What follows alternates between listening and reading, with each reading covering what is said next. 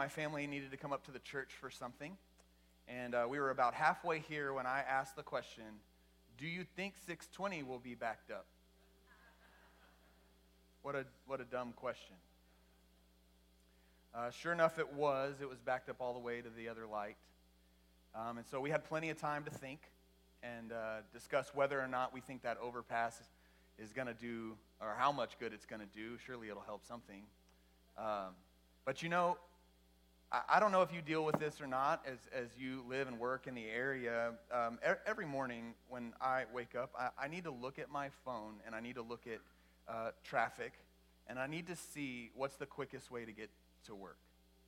Um, I, will get out my phone and I'll look and I'll kind of see which direction uh, I should go, uh, which way is the most backed up. I, I, have, I have to figure out the best way to go. But, but the good news is, and the blessing of it, is that there are many ways to get from my house to the office.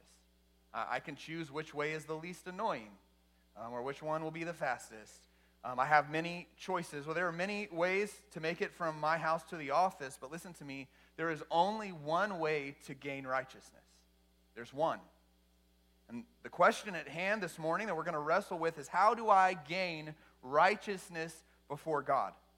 Now, to be righteous is like correct action, correct attitude before God. How, how can I gain right standing in God's eyes? How, how, how can I get that? And for every person in the room and for every person who's ever lived and every person that will live, that is the question that we have to face. How can I gain righteousness? How can I be in a place where God views me as righteous? And that's important because what the scriptures teach is that it's only the righteous who can stand before God in the judgment. And there is a judgment that's coming. There is a judgment. I've, I've, you know, you've probably heard it said that all roads lead to God, and we, we disagree. We say, you know, uh, you know, Jesus says, I am the way. There's one way to Jesus. But I heard one pastor say, well, that, actually is kind of true, that all roads lead to God. They actually lead to the judgment seat of God. And there at the judgment seat of God, He will give the verdict, whether guilty or not guilty, whether righteous or unrighteous. And so the question that we have to wrestle with this morning is how can I stand before God in righteousness? How can I be certain that I receive a not guilty verdict on the day of judgment? There's only one way. And this has always been the case, whether the Old Testament or the New Testament. This has always been the case. There is one way forward. Now, Paul is going to deal with this in Galatians chapter 3, and that's, that's where we are this morning, Galatians chapter 3. And we've been in the book of Galatians for a few weeks. We're going to be in the book of Galatians for a few more. Uh, we're going to pick up in verse 6, but before we do that, I kind of have to give you a little bit of context, Paul argues like linearly in a line. And to pick up in the middle of his thought can be challenging to really get what he's saying. So, just a little bit of backup so we can get what Paul's trying to say. You know, Paul has preached the gospel to the, these Galatians. He, he showed up in South Galatia and he preached the gospel to them. A bunch of them got saved and he started churches, and then he left. He left them in charge of their own churches. Well, then some people came in and started preaching another gospel. They said, Well, Paul, you're, Paul's kind of right, but yes, Jesus is the Messiah, but you also have to keep the law of Moses. If you would be the people of God, you have to keep the law of Moses. You have to become Jewish. You, you have to be circumcised. You have to follow the Ten Commandments, keep everything written in the first five books. Well, Paul gets wind of this, and so he writes the letter of Galatians. That's what we've been studying.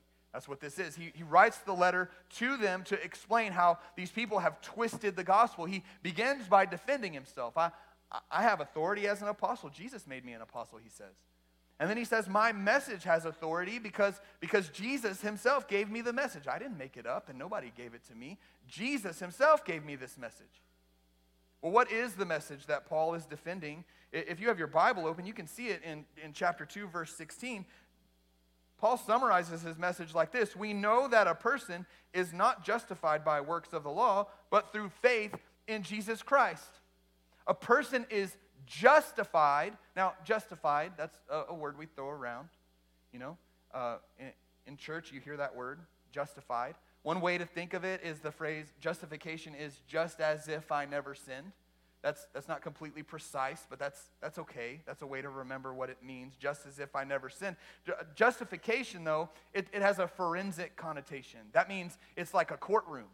And God is the judge, and the person comes before him, and God looks at this person. He, he delivers this verdict. He says, Not guilty. Well, that person is justified. Okay? So a person is declared not guilty not by keeping the works of the law, but by faith in Christ. That's Paul's message. That's the one he's preached from the beginning. That's the one he's going to take, Galatians 3 and Galatians 4, defending. That, that's the message.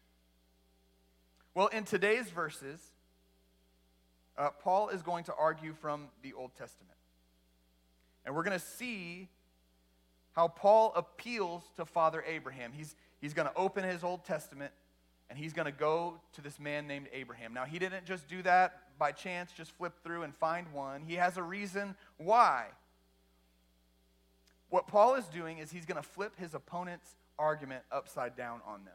So, probably what they're arguing is something like this If you would be saved, if you would be righteous, if you would be justified before God, you have to be a part of the people of God. Part of the people of God. That means that you have to be a son of Abraham. Look at Abraham. He was circumcised. So you also, would you be a son of Abraham, you also have to do what Abraham did. And so, Paul, what he's going to do is he's going to look and say, You want to look at Abraham? I'll look at Abraham too. You know, this is what the Jewish elite ha- have done. You, you see it in the Bible, in the New Testament. This is what they do all the time. They, you know, uh, one time they came to uh, Jesus, and Jesus said to them this famous line uh, if, if the Son sets you free, you will be free indeed. And, and these Jewish elite, they respond to Jesus and they say, But we have Abraham as our father. We don't need to be freed from anything. They, they missed it. And then one time, John the Baptist, he's baptizing people in the Jordan River, and these Jewish elite come for baptism. And John says, You guys are a bunch of hypocrites. You guys are a bunch of hypocrites. And don't, don't think that you can say, Well, uh, you know, we have Abraham as our father, like that means anything. John tells them, God's able to make, to make these rocks become sons of Abraham. Uh, that doesn't matter. Bear fruit in keeping with repentance, he tells them. So these Jewish elite are deceived into thinking that their right standing before God is based on their ethnic heritage. Like the blood in their veins constitutes their righteousness. We have Abraham as our father. We're good to go. Well, here in Galatia, it's, it's a little bit different, but it's a similar thing. Like if, if you would be part of the people of God, they, they think, well, then you've got to be a son of Abraham. And, and if you want to be a son of Abraham, you've either got to have his blood or you've got to be uh, circumcised and, and commit to obey the law of Moses. That's their argument. Well, Paul is going to bite back, and he's going to say, well, you want to look at Abraham? Let's look at Abraham. And he's going to tell these people, his opponents, he's going to say, You aren't who you think you are, sons of Abraham. Well, let's go ahead. Let's look. Verse 6 of chapter 3 in Galatians. Paul writes this Just as Abraham believed God, and it was counted to him as righteousness. Know then that it is those of faith who are the sons of Abraham. And the scripture, foreseeing that God would justify the Gentiles by faith, preached the gospel beforehand to Abraham, saying, In you shall all the nations be blessed. So then, those who are of faith are blessed along with Abraham, the man of faith. Uh, please pray with me just for a second. Um, Lord, I pray that your spirit would open our minds to understand your word and would apply it directly to our hearts. Help us to submit to what you have for us this morning. Give us understanding, we pray in Jesus' name. Amen. So as we look at these verses together, they're, they're kind of organized in a certain, a certain way. Um, so there's an Old Testament reference, a reference to something in the Old Testament, and then there's an implication, or kind of like a so what, or why does that matter? So Old Testament implication. And then after that, there's another Old Testament reference, and another implication. And so that's how these verses are organized, and you'll kind of see that here in a second. Um, so in verses 6 to 7, the main idea there is those of faith are sons of Abraham. And in verses 8 through 9, the main idea is those of faith inherit the blessing of Abraham. And that's how we're going to kind of look at this together. So let's look at verses 6 through 7 in a little bit more detail. Uh, the main idea, if you're taking notes, you can write down the sons of Abraham. You can write that down. Now, as we were reading there in verse 6, as I began to read, if you were following along with me, maybe on the screen or in your own English Standard Bible, uh, you likely realized or thought that we picked up in the middle of a thought. There's a question mark at the end of verse 6, and that sentence really doesn't make much sense if there's a question mark there. And what, I, what you need to know, uh, it's not that big of a deal, but what you need to know is there's some debate in translation on whether verse 6 belongs with verses 1 through 5 or verse 6 belongs with verses 7 through 9. And I, the English Standard Version goes with uh, verse 6 belongs with the first few verses. Um, the NIV, if you have the NIV in front of you, it actually goes the other way. And the NIV thinks that verse 6 belongs with verses 7 through 9. None of that actually matters. It just answers the question on why I picked up in the middle of a sentence. Uh, what, the reason I think the NIV is correct is because uh, you have this, this pattern, this Old Testament reference and an implication. And, and you'll see that as we move through. So in, in verse 6, Paul says, Abraham believed God and it was counted to him as righteousness. This is an Old Testament reference to Abraham. They've said, let's look at Abraham. Paul says, great, yes, let's look at Abraham and let's see what he has to say to us. So this is a reference back to Genesis chapter 15. Now, we don't have the time to go back and look at all of this in more detail. We actually are doing that in men's Bible study. So, those of you that, that are men, that want to come to Bible study on Wednesday nights, we do it in the spring and the fall. Uh, Wednesday evenings, we have the best men, we have the best snacks, and we have the best book. And you're invited to come, and I don't, I'm not sure what else you would possibly want, but we're going to have a great time starting up in September again, and we're right in the middle talking about Abraham. So, so come, come to that. We don't have time to do all of that, but I can give you a quick Abraham breakdown. Abraham was a man, he was like a Chaldean. He was not Jewish because Judaism came after Abraham. He, he was a Chaldean. He didn't follow the one true God. As a matter of fact, we can read the scriptures and find out that Abraham was a moon worshiper. He, he worshiped the moon. But then one day, God appeared to Abraham and he called him. He said, Go to a land that I'll show you. And Abraham believes God, and he does. He obeys God. He goes to this land. And then God makes promises to Abraham. He says, I will bless you. I will make your name great. I will bless those who bless you. All families of the earth will be blessed because of you, Abraham. And then God promises Abraham, your offspring. You know, Abraham's walking through this new land, the land of Canaan, and God says, Look around. All of this land will belong to your offspring. Now, those promises are actually uh, pretty difficult promises to believe. And the reason why is because Abraham is wandering in the land of Canaan. This land belongs to somebody else. How can you say that my offspring will possess this land? Oh, and by the way, Abraham's question is how, how can you say that I'll have offspring? He's an old man. His wife is an old woman, and she's also barren. They have no kids. So, what do you mean, offspring? That's a big promise. Well, the story fast forwards, it's just a couple of chapters in Genesis, but it's several years go by, and there's still no kid. God's promises to Abraham have not come to fruition, but the Lord appears to Abraham again, and he's, he, he appears to Abraham, and it's like, it's like Abraham has his journal. He gets out his journal, and he's like, Lord, um, your promises, I don't have a child yet. I don't possess this land yet, but but here are my ideas. Let me, let me show you how I think you should accomplish your plan. And he has all these plans, and, and it's like the Lord rolls his eyes at Abraham's idea. And he says, Abraham, let's go outside. They go outside, and he says, Look, look at the sky, Abraham. And, and it's nighttime. Look at the sky outside. Now, if, if you've ever been to a place where you have been away from the city lights and you've been able to look up into the sky and see the stars, if you've ever been able to, to see that, I, uh, I was able to go into Colorado and, and up on a mountain one time, away from all the city lights, and you can look up and see just an amazing scene in the sky. That's similar to the sky that Abraham would have seen. And the Lord says, Look up, see all those stars? Now, Abraham, I want you to count them. Abraham's like, One, two. He's like, I can't count these stars. That's not going to happen. And the Lord says, So shall your offspring be. You have no offspring, you have no son. But do you see all of those stars? You can't count them. That's going to be the same of your offspring. They're going to be innumerable. And Genesis 15 tells us it says, And Abraham believed God, and he counted it to him as righteousness. And really, what's being explained there is the, the way that it can be understood or should be understood is that Abraham had been believing God all along. It's not like he just now started believing God. He had been believing God all along, and God counted it, counted it to him as righteousness. Then the story fast forwards again into Genesis 17, just a couple of chapters, but a few years. There's still no offspring.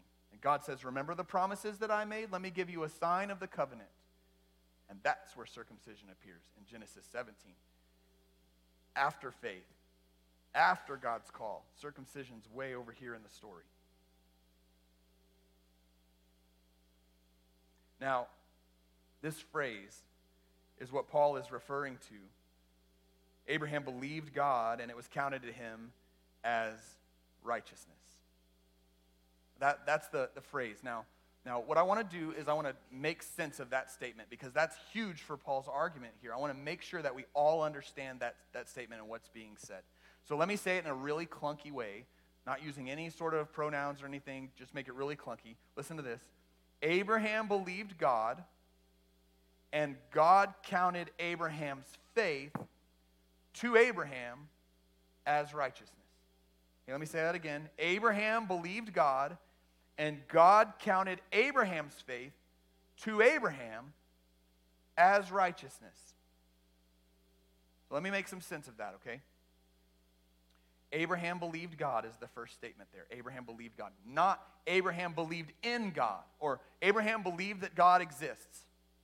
That's not what it says. Abraham believed God. He believed God's words. That's what faith is to believe God's words, to believe what God says is true and to put all of yourself into it. Like if God's words aren't true, then I'm done. I'm ruined. My life is over because I'm putting my whole self on God's words. It, it, it's kind of like this. Um, when I was younger, when I was a kid, uh, we lived in San Antonio and we went to uh, Six Flags Fiesta Texas all the time and rode roller coasters.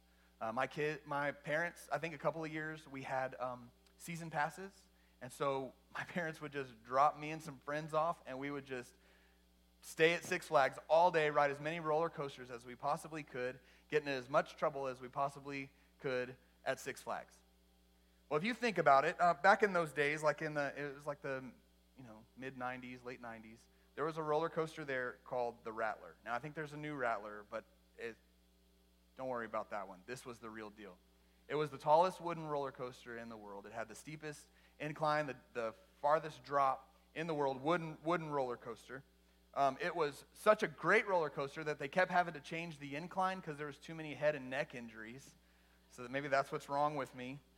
Um, you know, the last time I went to Fiesta, Texas, they had to tear that thing down, and they, uh, they have something called the Iron Rattler. Don't even bother with it. Uh, there's not enough head and neck injuries on that one. The last time that my family went to Fiesta, Texas, we rode the Superman ride, and that's my new favorite ride. And, and we, we rode that roller coaster, and that one, you sit in a chair and your feet are dangling down. That's fun, and you, you put on the, the over the shoulder harness thing, and this, this ride goes up and down, which is fine, and then it kind of turns you side to side, and then it starts turning you upside down with these loops. And if you didn't have that harness thing on, on you're going to fall out, right? So so you get on this roller coaster and you sit and you pull the harness down, and then they have like a teenager who's half looking at their phone. Come check your harness to make sure it's safe. You know, yeah, it's fine, it's fine. Um, and then they have another teenager who doesn't want to be there, standing at the, the start thing, and they say, all clear, dispatching train, and they push a button. Now, here's the thing you are demonstrating faith when you, maybe blind faith, getting on this roller coaster and putting on this harness because if that thing doesn't work, you're going to fall out. I know because my phone fell out of my pocket on that Superman ride. You're going to fall out. You're putting all of your hope and all of your faith in that thing that's holding you in. That, that's what faith is. As soon as they push that button and send you on that ride, you, you're in. See, Abraham believed God, not believed that he exists. He believed God. He, he trusted in God's promises. He got on the roller coaster. He pulled the thing. He buckled himself in, so, and he submitted himself to whatever twists and turns and loops and all the crazy that was going to happen in Abraham's life. He completely submitted himself to the will of the Lord. That is faith. And, and the statement is that God, uh, Abraham believed God. Well, the second part of that statement is that God counted Abraham's faith as righteousness.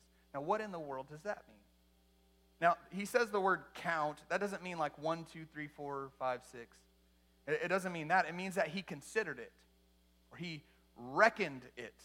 it. it's, it's an accounting term, is what it is. So, so you imagine that maybe, maybe God has, has a ledger. He, doesn't have a ledger, but imagine that he has a ledger and then he has names here, and then he has columns across here. And, and Abraham, his name is here, and, he, and it says that God is going to count it or consider it or reckon it. He's going to make a mark in one of these columns for, for Abraham.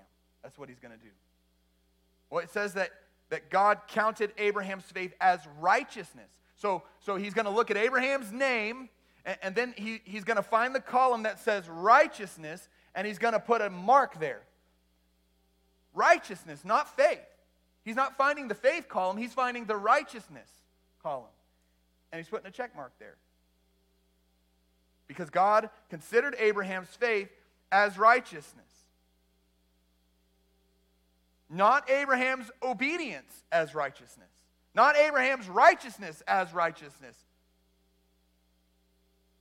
See, Abraham didn't gain righteousness by doing good things because there can never be enough good things to outweigh the bad things you do. You know, sometimes we think of, of our position before God as like scales. If I can do more good things to outweigh the bad things, then God will be pleased with me. I want to tell you this morning that that's not how God thinks. He doesn't think about more and less and outweighing, He thinks in, in a category of either or. You're either righteous or you're not. It's more like 100% is demanded. And if you don't have 100%, 99 is not good enough.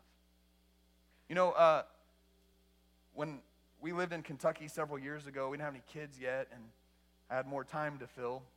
We, uh, one of the things that I did is I wanted to make my, uh, a goal of mine was to make 100 free throws in a row, like basketball, shooting free throws. So I, I would go in the gym by myself, nobody was there, and I would shoot a free throw, and then I would go get the ball and bring it back to the free throw line all by myself and try to make 100 in a row. Never achieved it, but I did, I did get pretty close. I got in like the low 90s, okay? So, so one, at one point, like say it was 92, I hit like 92 in a row, and then I missed number 93. And then I made like 10 more or something, and I got all the way to 100, having only missed one. Did I achieve 100%? No, I didn't. What if, what if I made 15 more, or 20 more, or 30 more, or 40 more? What, would I have achieved 100%? No, because I missed one. The reality is for us, if God, God's, God's standard is either righteous or not, 100% or not, we haven't made 92 free throws in a row. we, we've fallen way short of that. We're, we're not even close. And the demand is 100%. It's not a scale, it's either or. Look, trying to be a good person is a good thing to do, and you should do that. Try to be a, a, a good mom or dad, or going to church, or making up for past wrongs. All, of those things are good things. You should do those things. Those are actually godly things that you should do, but none of those things will justify you before God. And so you have Abraham. His faith is counted to him as righteousness. And Paul's argument here that he begins in verse 7, the implication after the Old Testament reference, the implication is that since that's true of Abraham, then it's got to be true for everyone. He says there in verse 7, those of faith are the sons of Abraham. Those of faith are the sons of Abraham. Um, we got VBS coming up, right? It's a couple of weeks. If you have not signed up for VBS, now's the time. You can go on the website, centralrr.com backslash VBS. It's not hard to remember. Get on the website, sign your kids up, sign up to volunteer. It takes a whole church to make VBS happen, whether you have kids or not, whether you're tired or not. We, it takes everybody to make VBS go. Uh, also, who have you invited? We have little cards that you can take with you, and you can invite anybody you want to to VBS. You might say, My neighbor doesn't have kids. Well, maybe they have grandkids, or maybe they know someone with kids. You never know. Invite them anyway. So, who have you invited to VBS? Anyways, VBS, maybe, maybe when you were a kid you learned this song, maybe it was VBS. Father Abraham had many sons, and many sons had Father Abraham. I am one of them, so are you. So let's just praise the Lord. Right arm. You know, in the first service, in the first service, James, our camera guy back there, started doing the right arm, and so uh, then all the nonsense happens after after you start doing right arm, left arm, whatever else happens. That song is deeply theological. When I was a kid, I didn't know it or understand it. I'm not a son of Abraham. Abraham is not my father. I'm not Jewish that I know of. How, how could I be a son of Abraham? That song is deeply theological and a direct reference to Galatians chapter 3, verse 7. It is those of faith that are the sons of Abraham. Just because you have Abraham's blood running through your veins doesn't mean that you're a son of Abraham. If you have faith like Abraham, you're a son of Abraham. If you believe God's words, then, then God counts your faith as righteousness too. Well, what has God said to us? Jesus is Lord. Jesus is the Son of God. He died on the cross and he was risen on the third day so that if you and I we place our trust in Jesus and believe his promise, we can receive the forgiveness of sins and we can receive eternal life. That's the promise of God. And we believe God's words and we are sons of Abraham, and we gain righteousness. I don't have to be good enough. I don't have to be born into the right family or under the right circumstances. I'm a son of Abraham. Well, who cares about being a son of Abraham? Who cares? Why does that matter? That's where Paul is going to take us next. And so the second section is verses 8 and 9. We, we did the son the sons of Abraham. And now the second section, if you want to label it in your notes, the blessing of Abraham, beginning in verse 8. The blessing of Abraham. In verse 8, Paul says this, and the scripture, foreseeing that God would justify the Gentiles by faith, hang on a second, the scripture, Paul's writing the scripture. What scripture is he referring to? Well, he's referring to the Old Testament.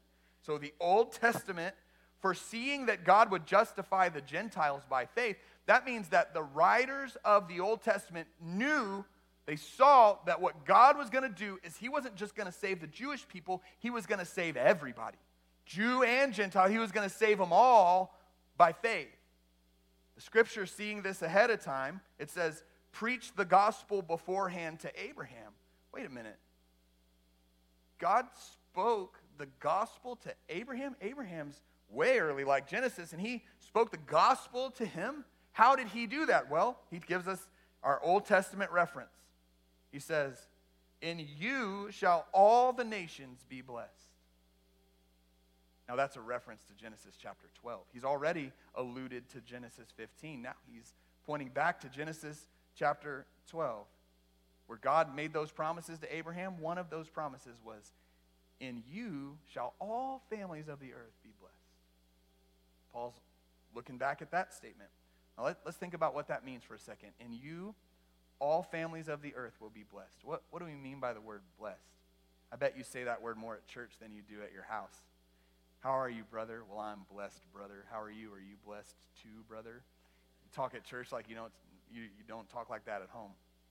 Uh, what, what do we mean by blessed? Well, what's the opposite of blessed? Cursed. Cursed. So I want you to think about this with me for just a second, okay?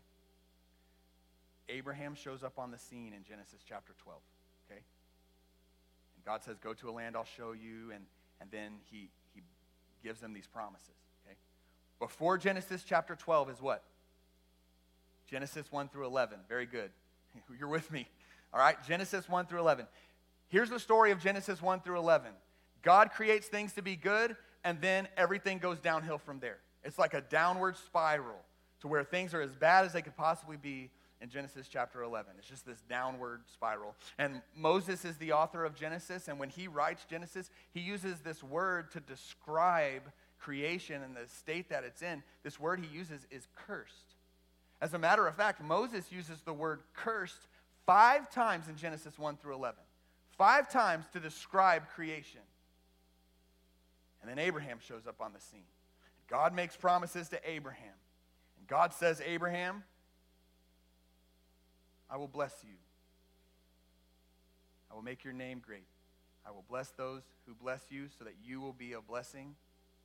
And in you, all families of the earth will be blessed. Five times cursed in Genesis 1 through 11, five times blessed in Genesis 12, 1 through 3. It's as if we're being told in Genesis that Abraham, rather the offspring of Abraham, is the answer is the solution to the brokenness of Genesis 1 through 11. That is to say, like this, like, like in Abraham, everything that's sad in our world will come untrue. In Abraham, everything that is broken will be repaired. In Abraham, everything that the locust has eaten will actually be restored. In Abraham, those who have made a mess of their lives can be made clean. And in Abraham, those who are unrighteous can be made righteous. I don't know who's in the room, and I, I don't know uh, where your life's at. I don't know what grief you have. I don't know what regrets you have, what, what brokenness you have. I don't know if you've made a mess of your life and you wish you could just undo it. Here's what we're being told. And Abraham, that is, we'll see here in a second, the offspring of Abraham, everything that's broken can be restored. Everything that's broken can be restored in Abraham. Well, well why Abraham? And how Abraham? How, how does that work? Well, it's the offspring of Abraham as we read the story of the Bible, it begins to unfold and we begin to see oh, it's not just Abraham, it's the offspring of Abraham, the singular offspring of Abraham. Who, who is that one that is to come? Well, it's Jesus. It's in Jesus that all nations of the earth will be blessed. It's, it's in Him alone that Jesus' death and resurrection has accomplished for us the blessing of Abraham, that you can take hold of what was promised to Abraham. You can take hold of it by faith in Jesus. And that's, that's really the implication there. We had the Old Testament reference, and then we kind of had the so what. That, that's the implication in verse 9. Those of faith are blessed along with Abraham. All that was promised to Abraham is promised to you too. You will be blessed. You will be blessed because your sins are not counted against you. Blessed is the one whose sins are covered. By faith in Jesus. You know, there's one way to achieve righteousness and it's actually not by achieving anything, it's by believing and receiving. There's one way. Now, the Paul's opponents in Galatia were arguing that, well, no, you, but you've got to follow the law. Like, you've got to keep all the rules, though, too. You, you have to do that also. And Paul says, no, if you look at Abraham's life, that's not true. Abraham's faith, not his works, was counted to him as righteousness. Here's my question Do you want to receive the blessing of Abraham? That is, do you want to be, do you want to be righteous in God's sight? If that's true, then believe God's words. Trust in Jesus this morning. And as we think about these verses this morning, there's there's three things I want to emphasize for you. Here, here's the first one. This is kind of a sidebar, but I can't help it. We cannot unhitch ourselves from the Old Testament. We don't have to follow all the rules in the Old Testament, but that doesn't mean that we're done with the Old Testament. Because the Old Testament sets the trajectory and the foundation for the New Testament. Like, if you want to understand the New Testament, you need to understand the patterns and the promises that are developed in the Old Testament. It, all works together. It's one, it's one book. If you would understand the Bible better, do, do, you, do you know what you need to do? You need to read it. You, you want to get better at reading the Bible? What, what do you need to do? Well, you, you, need, to, you need to read it. We talk about this in our family all the time. I, I tell my kids if you, if you want to be a faster runner, do you know what you need to do? Well, you, you need to run. If if you want to be better at catching a ball, what do you need to do? You need to catch a ball over and over and over and over. If you want to be better at throwing a ball, what do you need to do? You need to throw a ball over and over and over. You want to get better at math, what do you need to do? Ask your mother, because I'm of no help here with math. but do math over and over and over. Listen, I believe that in this room right now, the Spirit of God is stirring in somebody, at least one person in this room. You're like, man, I do. I, the Bible is hard. It, it was written in another language thousands of years ago, and it's translated into English. It's hard to understand. I want to understand it, though. How, how do I understand it? Well, you understand it by reading it over and over and over again, and read all of it. The Old Testament, too, the parts that you just don't get, read it. And it doesn't matter how long it takes you. It might take you three years to get through the Bible. That's fine. Just read it. And we can't, we can't just read the parts we like because then we'll never understand. We cannot unhitch ourselves from the Old Testament. Here's the second point of application. I'll summarize it with this phrase one, not two. One, not two. There is one people of God, there aren't two. There's one. Paul teaches over and over again there is one people of God, and there has only ever been one people of God. Those people of God are established by and identified by faith. Here, here's what I mean by that. Like, we might read the Old Testament and we would say, okay, the people of God in the Old Testament, they were righteous before God because they kept the law. And they, they did all those rituals and those sacrifices, and that's how they had their sins forgiven was, was the blood of bulls and goats. But what Paul is showing us in Galatians 3 is actually something quite different. Abraham was not righteous before God because he did some stuff. Abraham was righteous before God because he had faith. He trusted God. That's why he was righteous.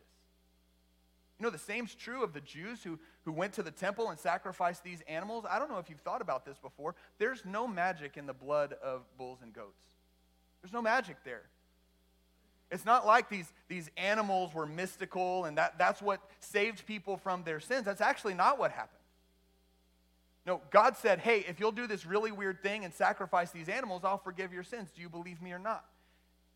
And the person who believed in their heart that God would forgive them if they, they simply did what he said, that belief is what they gained forgiveness from, is their belief. Their, their faith activated their actions.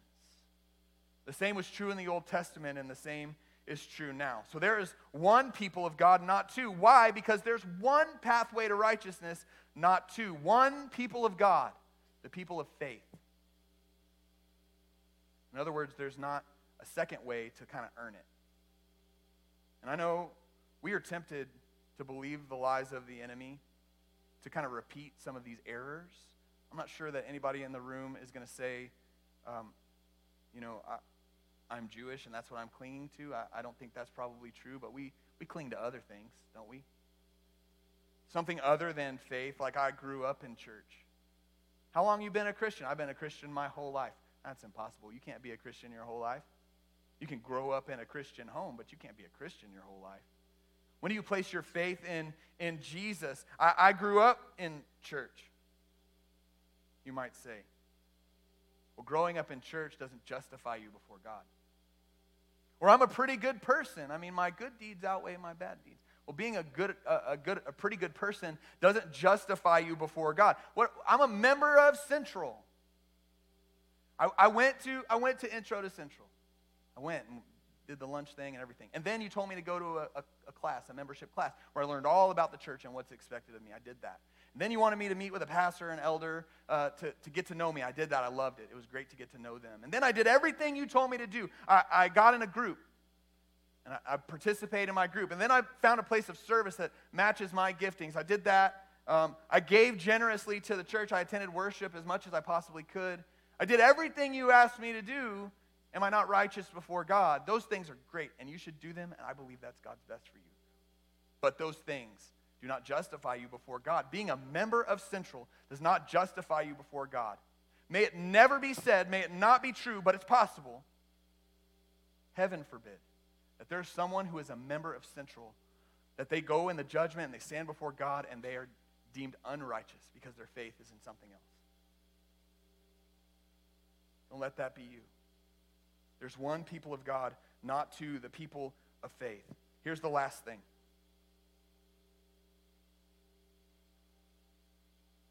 Believe and be. Believe and be. Sometimes it's hard for us to just be.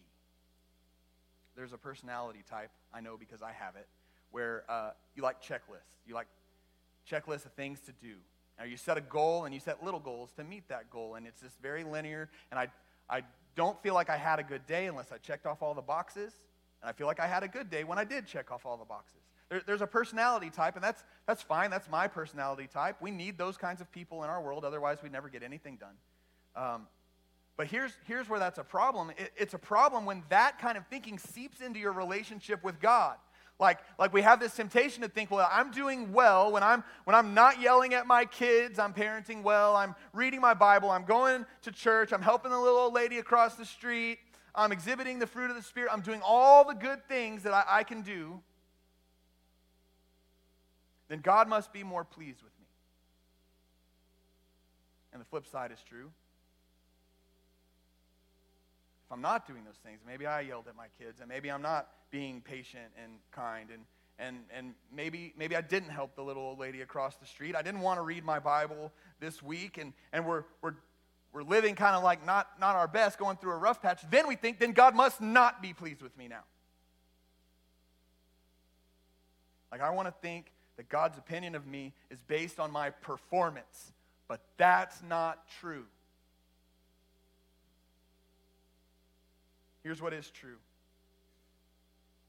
a person is right with God not by keeping a list of rules, but rather because of his faith in Jesus. It's not about your ability to do, it's about believing and then being who he says you are. You know what God says about you outweighs what anybody else says about you. What, what God says about you outweighs what you say about you. And what does God say about you? If your faith is in Christ, here's what God says about you You are righteous. You are in this moment justified. You don't have to do, you don't have to maintain just to keep up. Here's what God wants He wants you to be still and rest in a relationship with Him. Because of faith in Jesus, listen to me. If your faith is in Jesus, you are secure. He has already received you, He doesn't throw you back. He's already pleased with us because He's pleased with His Son. And that's where our faith is. Let's pray.